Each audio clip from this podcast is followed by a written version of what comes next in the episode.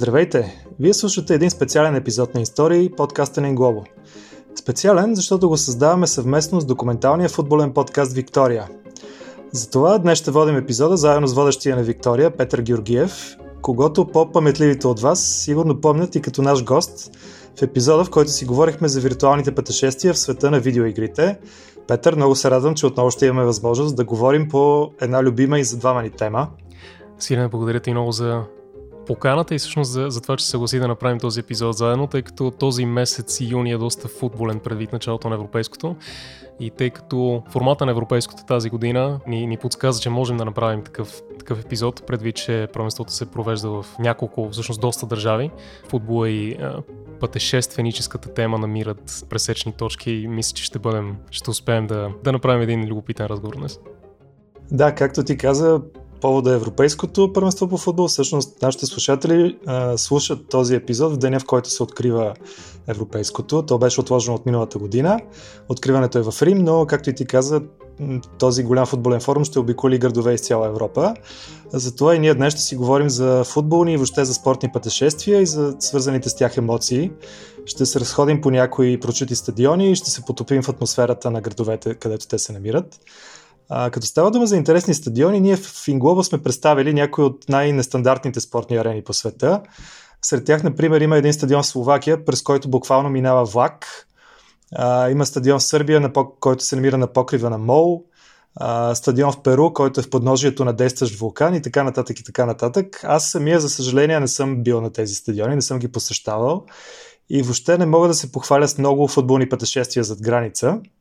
Но за това пък в България съм бил на някои наистина екзотични спортни арени. А, разбира се, тук няма как да не спомена така наречения стадион на Мира в Перник, където обстановката за гостуващите фенове и отбори рядко е мирна и те понякога трябва по най-бързия начин да се евакуират от града след мача, за да не пострадат. Причината е, че местните запалянковци, те са много симпатични и много запалени по футбола, но понякога, например, използват а, отломките от старите трибуни на стадиона, за да замерят с тях гостуващите фенове и играчи. А, с умиление си спомням и за един стадион в едно велико търновско село. Стадион, разбира се, той представляваше една добре поддържана ливада. А, на този стадион правих репортаж за матч от най-долното ниво на българския футбол, пета дивизия. А, интересното беше, че в този матч участваше да го кажем, отбора с най-незадоволителни резултати от всички футболни отбори в България. Това беше отбора на Стрела от село Обединение. И между другото, въпреки че тези момчета записваха доста сериозни загуби, в никои други футболисти не съм усещал такъв ентусиазъм и чиста любов към, към играта, към спорта. Та стадиона всъщност, както казах, беше една ливада. А, там станах свидетел на много колоритни моменти. Например, това, че някъде средата на първото по време на стадиона наху един черен голф, а, който се опита да се изкачи по хълма, който играеше ролята на основна трибуна на, на стадиона.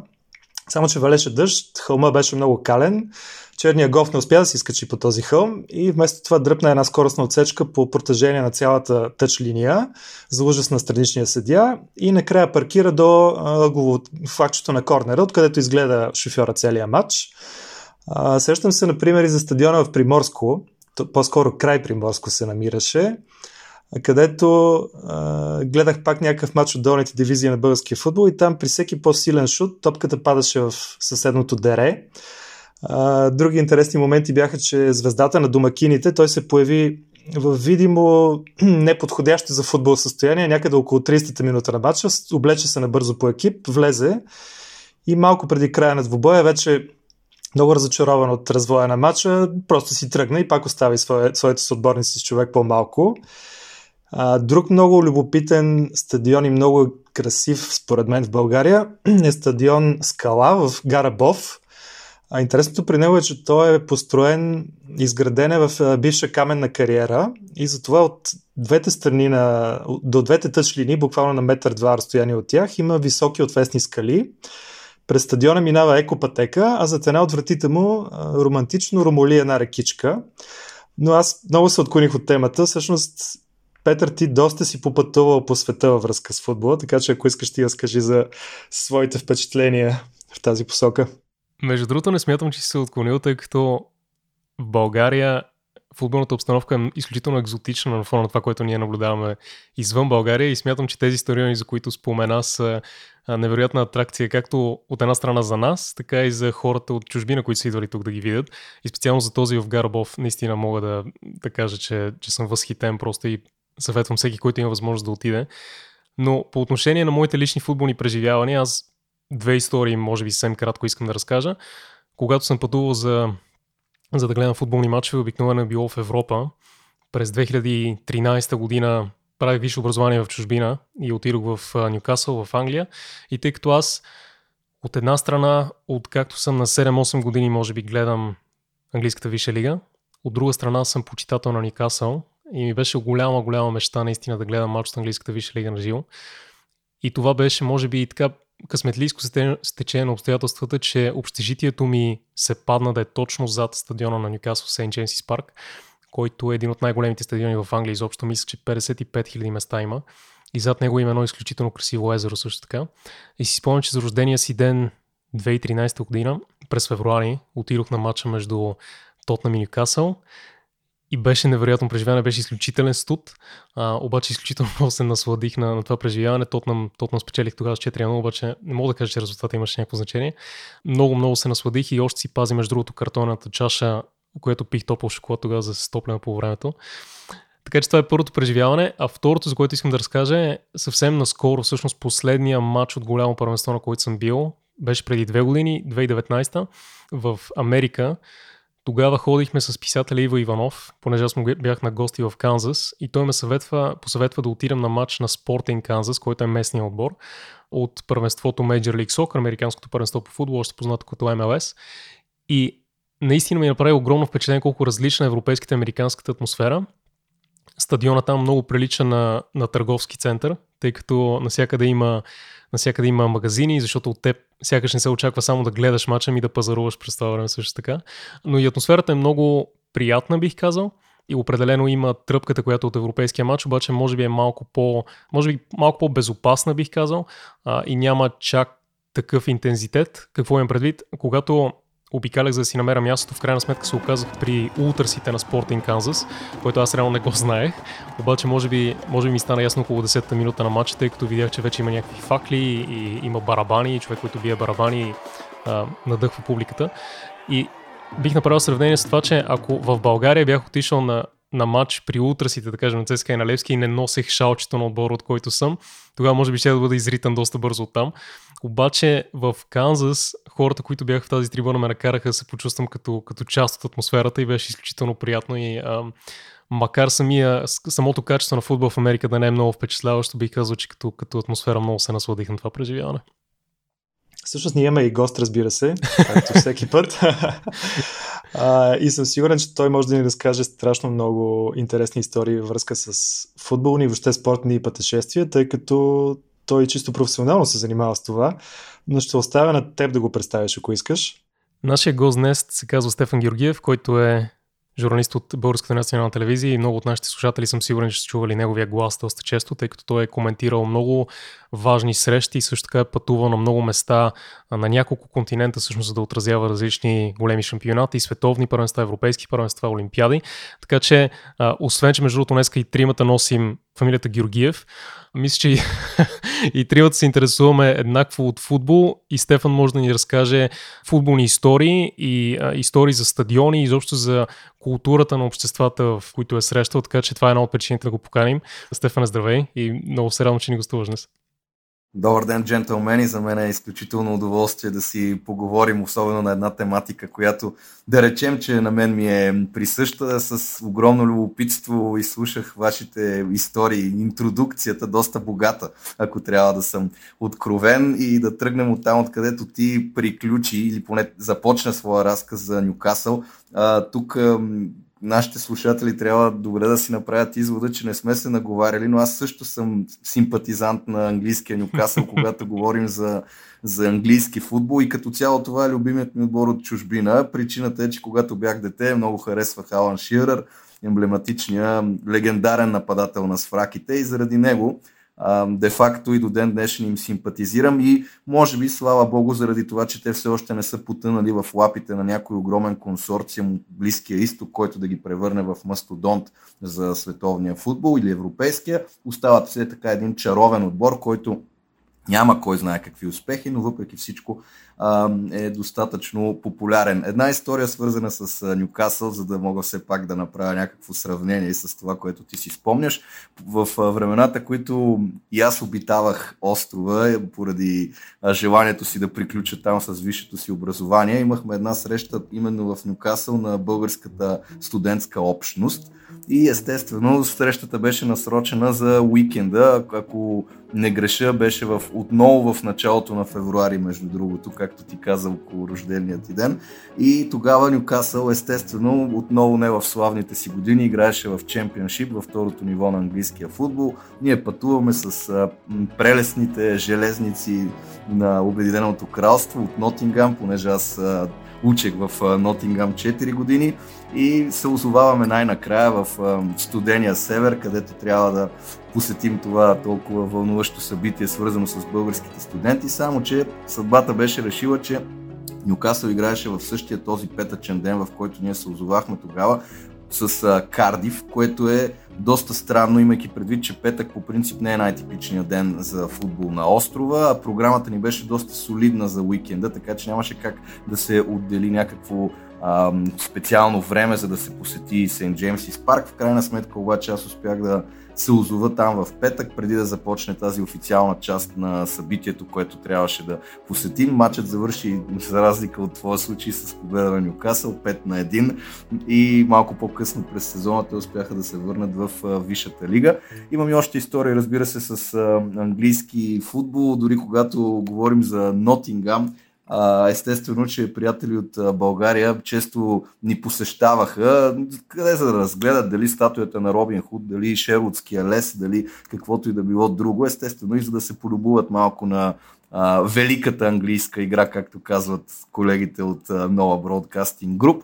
И в един от тези случаи, отново, както можете да се досетите, времето е прекрасно, вали, дъжд, силен вятър, брулещ абсолютно никакви предпоставки за наслада от една разходка в парка и ние естествено решаваме, че ще отидем на стадиона на Нотс Каунти. Нотс Каунти, най-стария футболен клуб в света и тогава, естествено, далеч от славните си години по подобие на Нюкасъл. Това беше просто единствения матч в Нотингам през уикенда, на който можеше да се отиде. Нотс Каунти домакинстваше на Олдършот. Сами можете да си направите сметката, че този двубой по никакъв начин не е атрактивен дори за коравите футболни запалянковци, така моли за хората, които са малко по-далеч от а, тази игра, за да бъде абсолютно преживяването пълно. Матчът завърши 0 на 0, абсолютна скука и в крайна сметка си остана едно от тези преживявания, които запаметяваш просто защото са абсурдни по, а, сами по себе си, а не защото футболът е бил кой знае колко интересен и вълнуващ, но за да не продължавам с монолога си, ако искате, вие можете да се включите отново доста дейно в разговор или да ме попитате каквото ви интересува, защото историите могат да надхвърлят и Великобритания, разбира се. Аз един въпрос, който мислех да задам доста по-нататък в разговора, но сега провокирано от това, което казва Стефан. Ти казваш, че това е бил, може би, най-скучния или изключително, изключително скучен матч. А кой е спомена матча или мястото, въобще, които са оставили най-силно впечатление от теб, от, от теб, от всички тези твои футболни пътешествия? Бих посочил, може би, три а, матча от гледна точка на вълнението, което съм изпитвал чисто футболно. Първото е през 2016 година при ам, финала на Олимпийските игри, когато те бяха в а, Рио и тогава с двамата с Георги Славчев имахме възможността да коментираме финала на Олимпийските игри, който противопоставяше Германия и Бразилия. Тънката подробност, първо матчът беше на Маракана, което усещате сами, че атмосферата не може да се сравни по никакъв начин с нищо друго, което а, бяхме изпитвали до тогава. И второ, детайлът, който превръщаше този матч в а, една енергийна бомба беше това, че Германия бяха победили Бразилия с 7 на 1 преди две години на световното първенство. И желанието за реванш, онзи купнеш за мъст у бразилците беше дори по-силен, отколкото и по принцип знаем, че те са изключително страстни привърженици на играта. Та ние двамата се озоваваме на Маракана за този финал, а Маракана е разположен около едни много страшни, да ги наречем, фавели, от които пъплят хора и където според мен статистически е много трудно да назовеш точния брой на живущите и обитаващите тези фавели, но изведнъж просто всичко се изсипа около Маракана в златисти фланелки и обстановката беше абсолютно неописуема от гледна точка на чистата любов към футбола и, и на желанието на хората да се полюбуват на една победа на Бразилия над отбор, който им е причинил огромно унижение неотдавна. На всичкото отгоре Бразилия до тогава никога не беше печелила олимпийска типа по футбол, което може да се струва странно, но беше факт. Драмата, както се казва в клишето, беше пълна, защото матчът стигна до Дуспи и при последната дуспа германците изпуснаха петата. Неймар трябваше да вкара, за да станат бразилците златни медалисти от Олимпийските игри. И това се случи, при което може би настъпи един делириум, който аз поне се съмнявам, че ще изживея втори път, защото страната домакин става олимпийски шампион по футбол, на всичкото отгоре това е Бразилия, на всичкото отгоре това е на Маракана и на всичкото отгоре това е след Дуспи. Така че е действително един спомен, който ам, остава дълбоко в съзнанието ми, още повече, че то си беше цяло приключение, за да се стигне до Маракана, който беше много далеч от мястото, където ние а, работехме и спяхме в Рио, въпреки олимпийския транспорт, огромните задръствания. Беше си доста а, сериозно приключение. Това от една страна. От втора, може би няма как да не посоча друг един а, много емблематичен футболен град, а именно Лондон. А, това беше след атентатите в Париж, в Батаклан и въобще всичко, което се случи. Няколко дни по-късно Англия трябваше да играе с Франция на Уембли заради ам, приятелски характер на двубоя. Такъв беше периода, че бяха официални дати на УЕФА за приятелски матчове. А, и тогава решиха нашите ръководители от телевизията, че след случилото се в Париж няма как да ние да не изпратим екип в Англия заради всички мерки, които щяха да се вземат под внимание. И въобще тази мини военна зона, която, която представляваше Уембли около самия матч и действително там пък проблема беше, че на всеки метър, след като излязохме от метростанцията на Уембли, ни проверяваха. И естествено тук чисто географски няма нищо интересно, защото и Уембли не се намира в особено а, кокетна зона на Лондон и да очакваме някакви забележителности около този стадион, но пък за сметка на това през живота ми, според мен никога не са ни проверявали толкова често. Да не говорим, че ние заради късното си решение да заминем за Лондон а около 20 7-8 часа преди самия матч. Не успяхме и да се акредитираме, което ни създаде допълнителни трудности с оператора, с когото тогава пътувах. Но това пък си остава един спомен за това как футболът може да накара хората да спрат да се страхуват, да отидат на публично място, да се съберат на голяма група хора на тълпи, въпреки че няколко дни по-рано са се случили ужасните събития недалеч от Лондон в крайна сметка в Париж. Иначе около самия матч допълнителната подробност беше, че навсякъде имаше и хеликоптери, абсолютно всички сили на сигурността, които можете да си представите и слава богу, разбира се, нямаше нищо като последствие от негативен характер. А, третата история по-скоро е свързана чисто с а, самия футбол отново, въпреки че тя се развива в безкрайно не е популярна дестинация, пък и футболен град, а именно Казан. Тя е най- така пресната, свежата история от всичките три. Това се случи преди три години на световното първенство в Русия, понеже нашата штаб-квартира беше посолството в Москва и оттам, който от коментаторите трябваше да пътува за която и да било дестинация, го очакваше ако не Лукс да пътува с самолет до Ростов, до Казан, до Санкт-Петербург, до където и да било, трябваше да се пътува с, отново с прословутите железници, за които споменах и малко по-рано, само че в друга държава. И Пътешествията до Нижни Новгород и Санкт Петербург бяха относително кратки заради скоростта, с която влаковете се движеха. До Казан обаче беше доста по-различно и след едно уморително подобно пътуване, матчът беше Франция-Аржентина. Аз отивам в прес-центъра, така че да мога поне малко да си отдъхна, защото матчът е след 2 часа и за моя удивление видях един от а, колегите ми тогава, но не от националната телевизия, не безизвестния Румен Пайташев, който беше пътувал два дни, за да стигне до, до, този, до този матч, просто защото нямаше как да си позволи да пропусне да наблюдава Франция и Аржентина.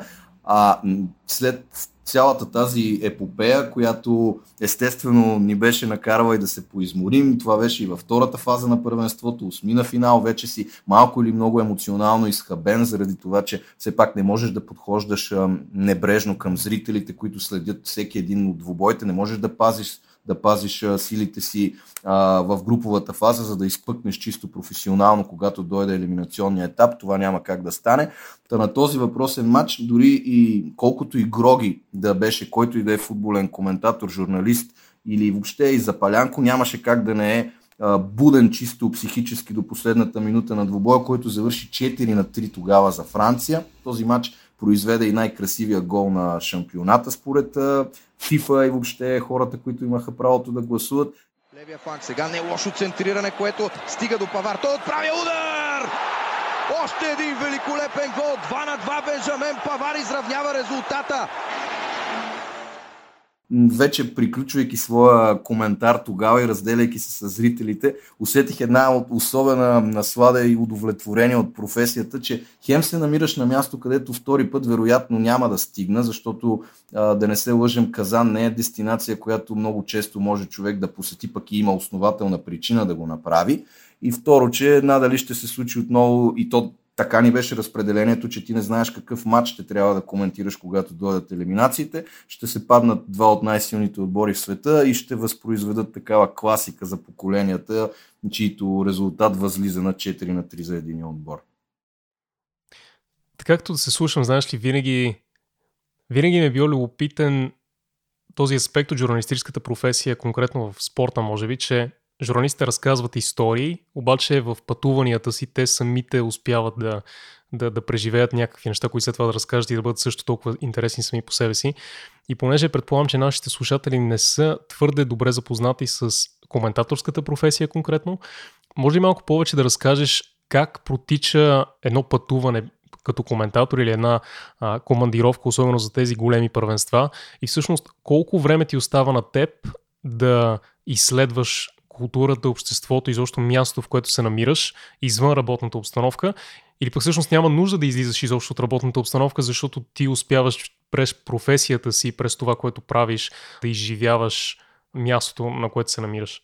Зависи много каква функция точно изпълняваш в телевизионно естество. Дали си чисто репортер, който трябва да отиде и да пресъздаде за зрителя обстановката в дадения град, държава или където отива континент, ако трябва да пътува прекалено много, или си коментатор, който трябва да се съсредоточи изцяло или хайде не изцяло, но предимно върху случващото се на игрището. Тоест, дали трябва да насочиш всичките си познания и усилия и внимание към това да разкажеш на зрителя защо един отбор побеждава, а другия не го прави и да си достатъчно добре запознат с самите играчи, или да си малко по-разкрепостен в а, своите възгледи и мироглед, така че да можеш и да разкажеш любопитна история, която зрителите в общия случай няма как да знаят. Един добър такъв пример беше с а, финала на Лига Европа миналата година в Кьон, да речем, там условията бяха следните. Отново сме в лапите на пандемията, точно както през цялата 2020 и вече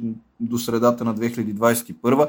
И а, колкото и да лакатушеха кривите и вълните и да почваха и да приключваха те в COVID отношение, навсякъде мерките си оставаха непрестанно доста силно затегнатите. Този финал в Лига Европа беше без публика, съответно нямаше а, хора в Кьон и нямаше как да се правят типичните репортажи, в които просто посещаваш даден пъп, кръчма, ресторант, заведение и те хората, когато видят камера, сами идват при теб и започват да ръкомахат, да искат да ги снимаш, да ги интервюираш. В случая трябваше да се измисли нещо, което е доста по- а, нестандартно или пък любопитно през призмата на футбола. Нашият поглед беше, че точно до катедралата в а, Кьон, както на много места вече по света, над а, реката, която минава не в недалеч от там. Отново по моста бяха закичени безброй катинари. Както добре знаете, това е символ на много а, градове и на по-малки и на по-големи, символизиращи дали любов, дали любимо преживяване, дали на някакъв спомен, който искаш да закупчаеш, така да го кажем, на даденото място. И ние просто решихме да разкажем тази история през погледа на Кион, как футбола всъщност не може да бъде а, закупчан, колкото и да се а, бори с пандемията и дори това, че един сезон трябва да се примириш с факта, че няма да има присъстващи в случая от Италия и Испания, защото финалът беше между Севилия и Интер, а, това не означава по никакъв начин, че матчът няма да бъде интересен или че хората няма да го гледат или че пък един ден няма да дойдат на това място и сами да оставят Катинар в Кьон, защото са били на дадена футболна среща. Винаги човек може да измисли нещо м- по-нестандартно, така че да хем да покажеш чисто географски какво се случва и къде се намираш, хем да се придържаш все пак и към футболната тематика, защото и целите на нашите командировки и общо взето и причината за тях в огромен процент са свързани именно с футбол и като цяло в, с спорта. Така беше и в Дъблин, така беше и в Белфаст покрай пътуванията с националния отбор, защото там просто тези държави в този момент бяха блокирани, бяха в локдаун, както вече свикнахме да казваме, и то далеч не е частичен, както в България в големи периоди на случващото с COVID-19, така че трябва да бъдеш достатъчно гъвкав, ако искаш да си с някаква образователна стойност за зрителите или хората, които четат сайта, на, независимо дали става дума за БНТ, ами като цяло за медиите или за хората, които се занимават с тази професия и допълнително да отделяш достатъчно време, разбира се, за, за да си нати с случващото се и в чисто спортен аспект. Всъщност, слушайки те с толкова много истории, ти правил ли си статистика на колко стадиона си бил по света? Било в качеството на коментатор или просто така като фен? Не съм се замислил, но със сигурност не мога да, не мога да дам някаква точна а, бройка. Може би са над 50, имайки предвид, че все пак в чужбина човек, особено в последните години, когато много трябва да се пътува, все пак колкото и много да се пътува, ти посещаваш един футболен матч в общия случай, освен когато дойдат сега големите форуми Европейско първенство по футбол или Световно първенство по футбол, но в другите случаи пътуването е свързано с един матч а, преди да започне вече работата ми в телевизията, там беше по-друго, защото а, можеше да се пътува, когато аз преценя, че искам да отида да наблюдавам някоя среща или просто да се разгледа някой град съчетано с а, даден двубой. Но в крайна сметка не бих казал, че ми се изчерпало желанието за посещение на футболни матчове, пък и, и професията ми го продължава да го изисква, така че надали ще се огранича до този брой стадиони. Но не мога да дам конкретна цифра със сигурност. Аз, аз тогава ще те улесня или може би ще затрудня още повече а, да наблегнем не на количеството, а на качеството. Кой е най-красивия и впечатляващ стадион, на който си бил? Впечатляващ? Бих отличил нещо, което със сигурност е неочаквано като отговор. Няколко бих отличил, но да започнем от а, една страна, която също е малко по-нетрадиционна в футболно отношение, именно Беларус, а, защото когато отново покрай националния отбор гостуваме там преди няколко години, 2015 мисля, че беше, а, и там уловката е, че матчът не е в Минск, въпреки че ние кацаме там и спим в а, Минск. Между другото, Минск ми направи тогава много силно впечатление на изключително чист град. Явно а, местните власти много се стараят за това имиджа на града, поне в това отношение, да изглежда безкрайно бляскав. И ако трябва да дам някаква оценка по критерии чистота на града, то тя дори бих и дал и 10 по десетобалната система, което действително тогава много ме впечатли. Само, че матчът на, между националните отбори на Беларус и България не беше в Минск, а, беше в Борисов. И трябва да стигнем ние до там. Пътуваме с такси, което отне някакво време. Около нас можете да си представите навсякъде индустриална зона, но много тежко индустриална зона, която не можем да видим у нас. Заводи, комини, със сигурност един естет не би оценил подобна среда, не, не, му било, не, би, не би му било много приятно да се разходи там, както и де.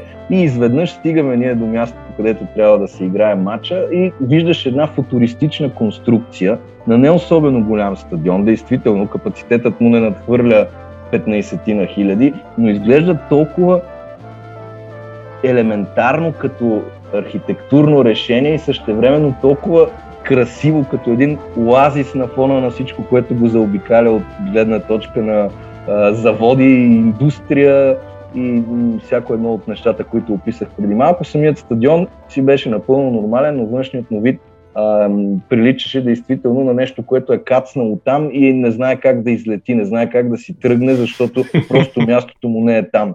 Поне от стадионите, които в последно време съм посещавал, този действително изпъква. Аз искам да те извадя малко извън футболния балон, така да се каже, и да те върна към, една, към едно друго състезание, а именно зимната олимпиада през а, 2018 в Южна Корея. Аз работех в телевизията и си спомня как ви гледах. Вие мисля, че бяхте с Валерия Видева тогава заедно там. И единственото, което мога да си спомня, че беше изключителен студ и след това вие като се върнахте, мисля, че точно това ми разказвахте. Но винаги зимните олимпиади са били изключително любопитни за мен, тъй като аз си признам, че не съм най-големия познавач на зимните спортове, обаче има нещо в тази атмосфера и в зимата като цяло и, и връзката между спорта и зимата, което много, много ме е интригувало.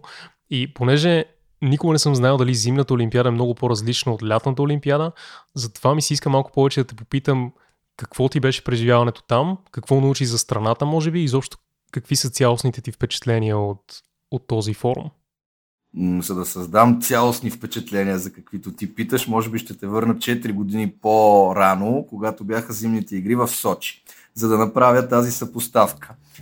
А, в Сочи това бяха толкова нетрадиционни зимни олимпийски игри. На мен тогава ми бяха и първите в кариерата, независимо дали зимни или летни.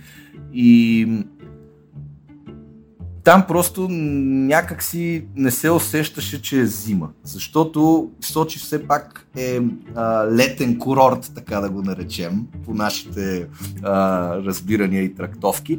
И ако се занимаваше с спортовете, които са в зала, те бяха разположени около града. Говоря за хокей, за фигурно парзаляне, а, за тези неща, които са под покрив, така да ги наречем. И там времето си беше през цялото време пролетно. Тоест, ти знаеш, че си на зимна олимпиада, защото спортовете, които отразяваш са такива, но в крайна сметка условията в чисто климатичен план не го подсказват. Когато обаче тръгнеш да отразяваш, да речем, алпийските ски или сноуборда или биатлона, без значение какво, ти пътуваш до Роза Хутор, прословутия им там един от многото а, върхове и местности в около Сочи, които помещаваха и приютяваха така гостоприемно всичките зимни спортове.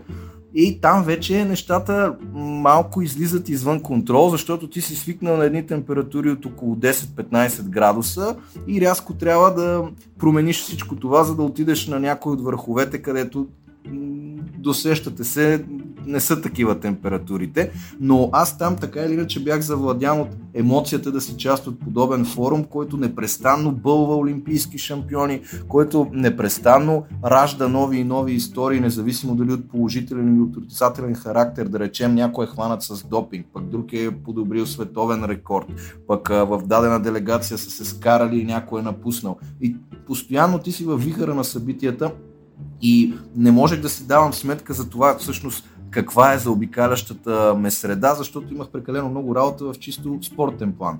Вече 4 години по-късно, когато трябваше да ходим в Република Корея, нещата бяха диаметрално противоположни по няколко показатели. Първо, защото бяхме екип само от 4, 4 души, а не от 30 тима, както беше 4 години по-рано в Русия.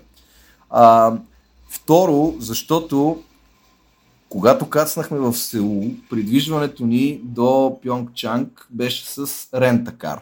Този рентакар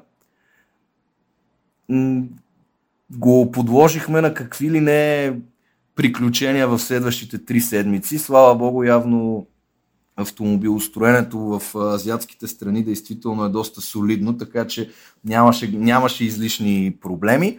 Но за това, за което ти ме попита, да, аз на по-студено място никога не съм бил през живота си. Няма да забравя как на един от скоковете на Влади Зографски в първите дни на Олимпийските игри на шансата, термометрите показваха минус 29 градус.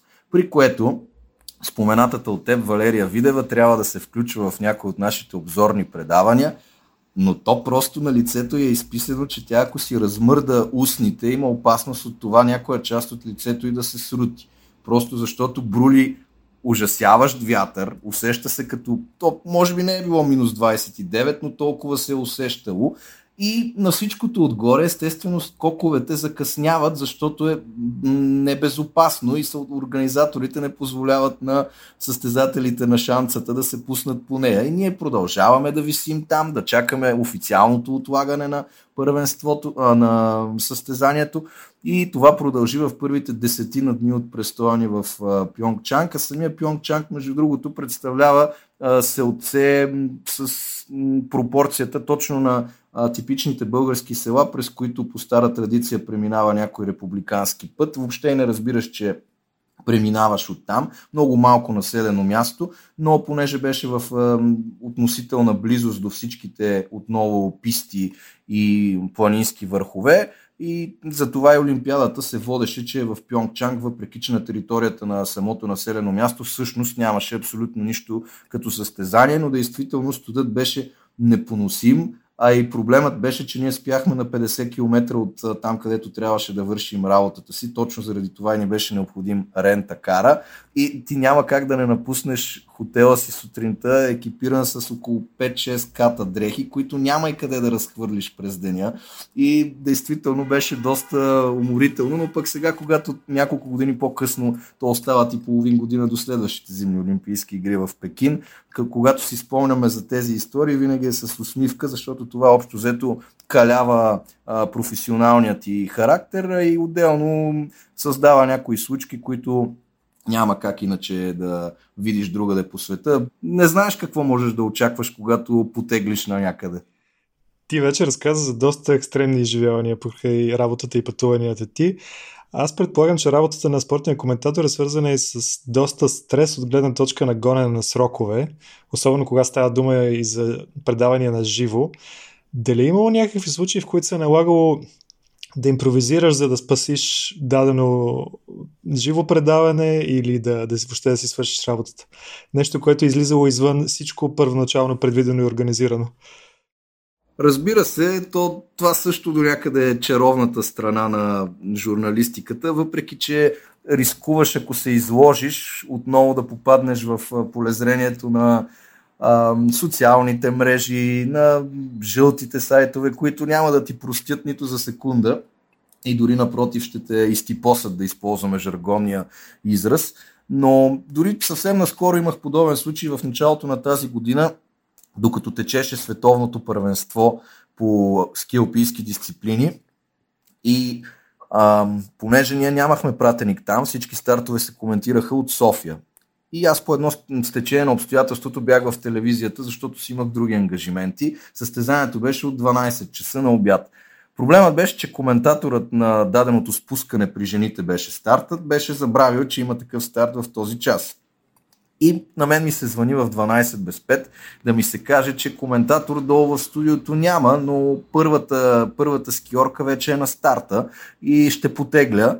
И общо взето нямах никакъв избор, освен да сляза и да изкоментирам въпросните а, дами, които летяха с по 130 км по пистата, докато изчакам а, добрия ми приятел, чието име няма да споменавам, за да не го дискредитирам, че е забравил служебните си ангажименти, да пристигна в телевизията и да все пак да свърши това, което се очакваше от него. Доста пъти иначе и преди сме имали подобни случаи, не винаги толкова забавни и безаварийни, но в общия случай трябва да си готов. Най-добрият пример е когато се коментира нещо от чужбина и пропадне връзката, хората, които са в студиото, да успеят да подсигурят, за да могат да спасят в най-общия случай ефира и програмното съдържание на каквото се излъчва като събитие, защото ще изглежда доста непрофесионално, ако върви нещо в телевизионен ефир, да речем 2 часа без каквато и да било дискусия по него или коментар. Каза, че около едно десетилетие вече се занимаваш вече с тази професия, бил си на доста места. Според, със сигурност, според мен има разлика между това да, да бъдеш чисто пътешественик и да обикаляш и да бъдеш пътешественик, като това е част от твоята професия и е част от това, с което обичаш да се занимаваш. Та по какъв, по какъв начин те обогатяват, по какъв начин са те променили тези пътувания? Ами, аз по-скоро съм един псевдопътешественик, защото когато отида някъде, се, се придържам изцяло към това, което ми е в главата като план за действие в работно отношение. Тоест, примерно в а, Копенхаген имах един матч преди а, няколко години, който трябваше да изкоментирам между местния Копенхаген и ЦСК.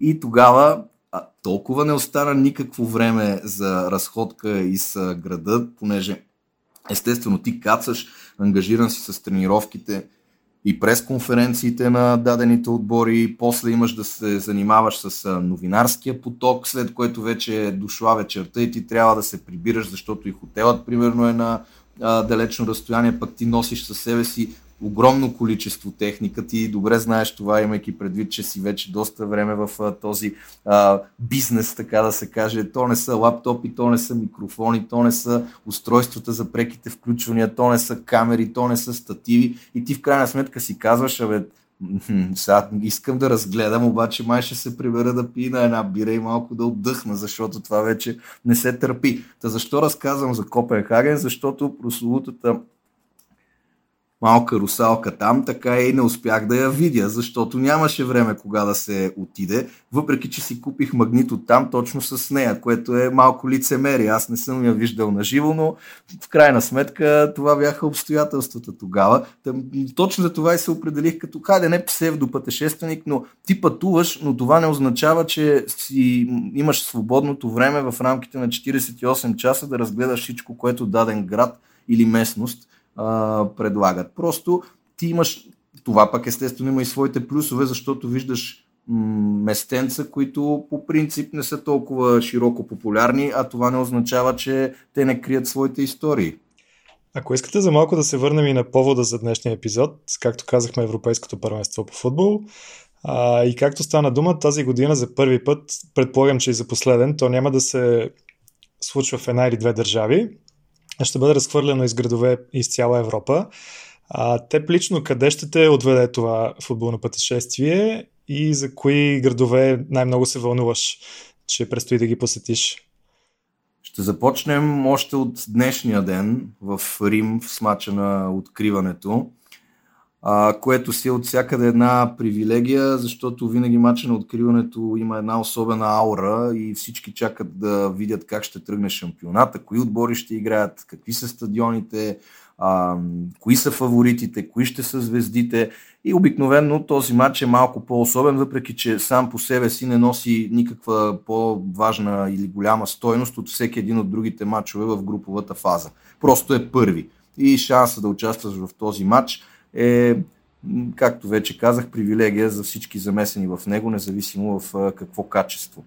А след Рим веднага ще се отпътува за Лондон, където на третия ден от първенството ни предстои среща на Уембли с Англия и Харватия.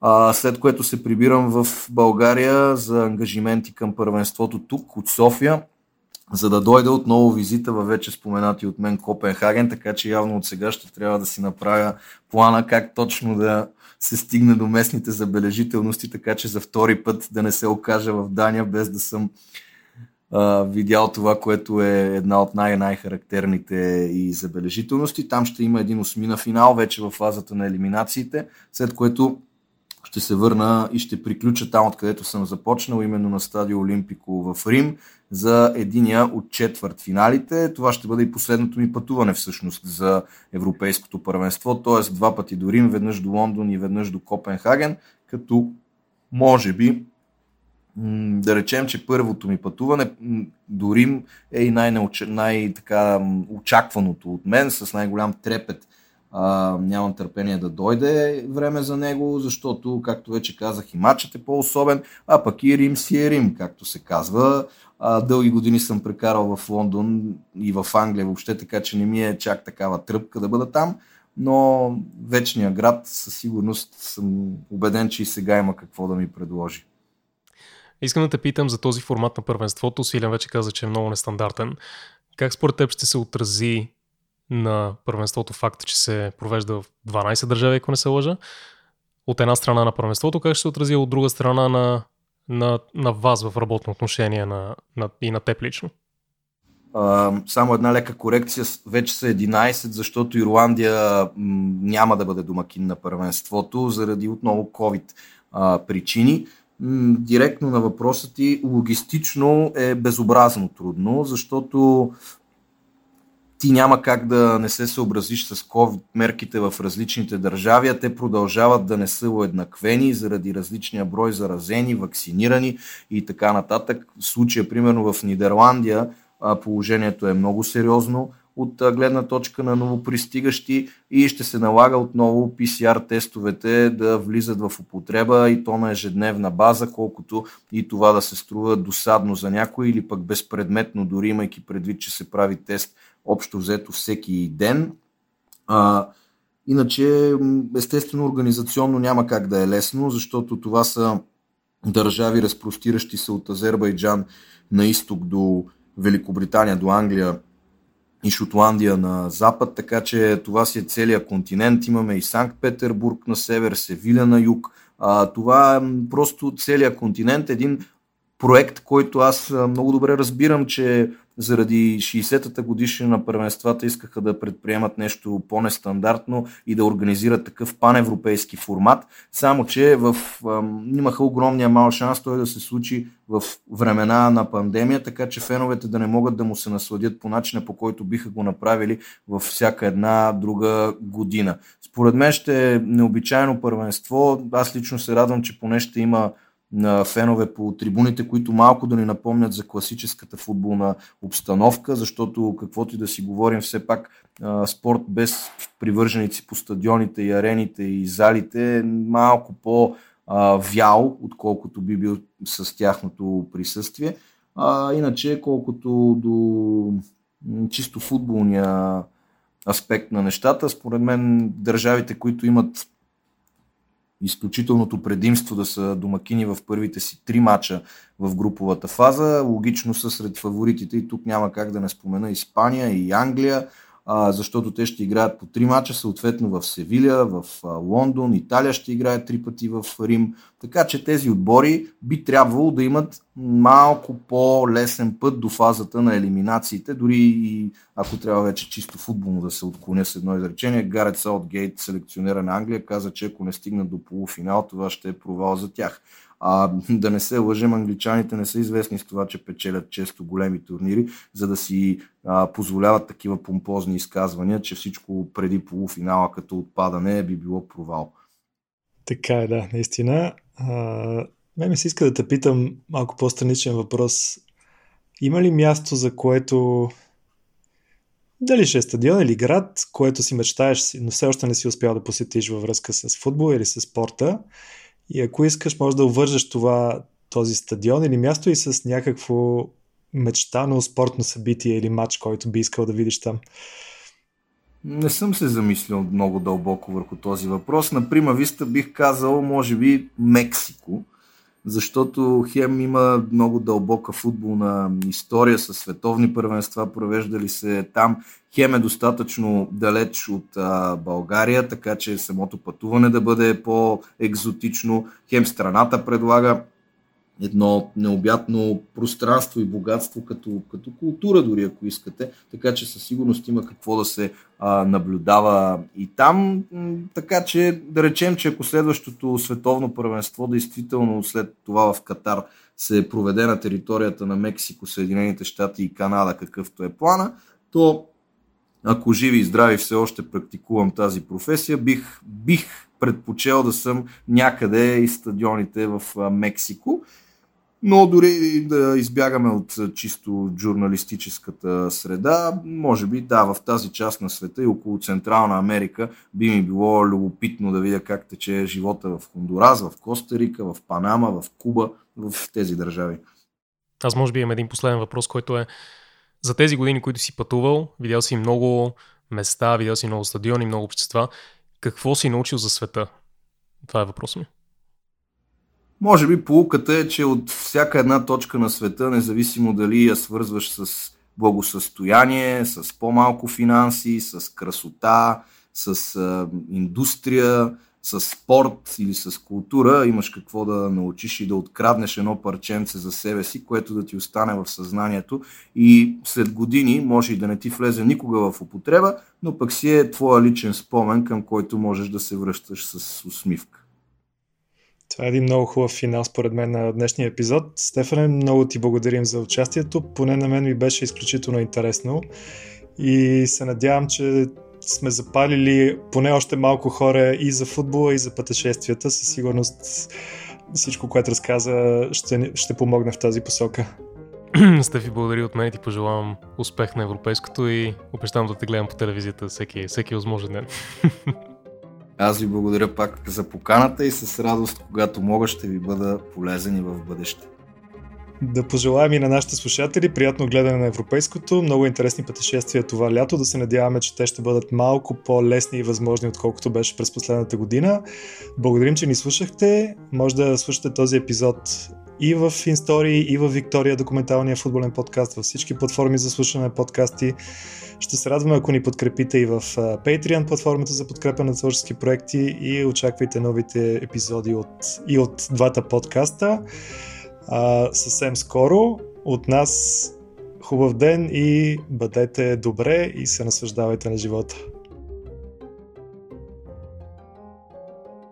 История е подкаст на Inglobal, печатна и дигитална медия, която работи за един по-интелигентен свят.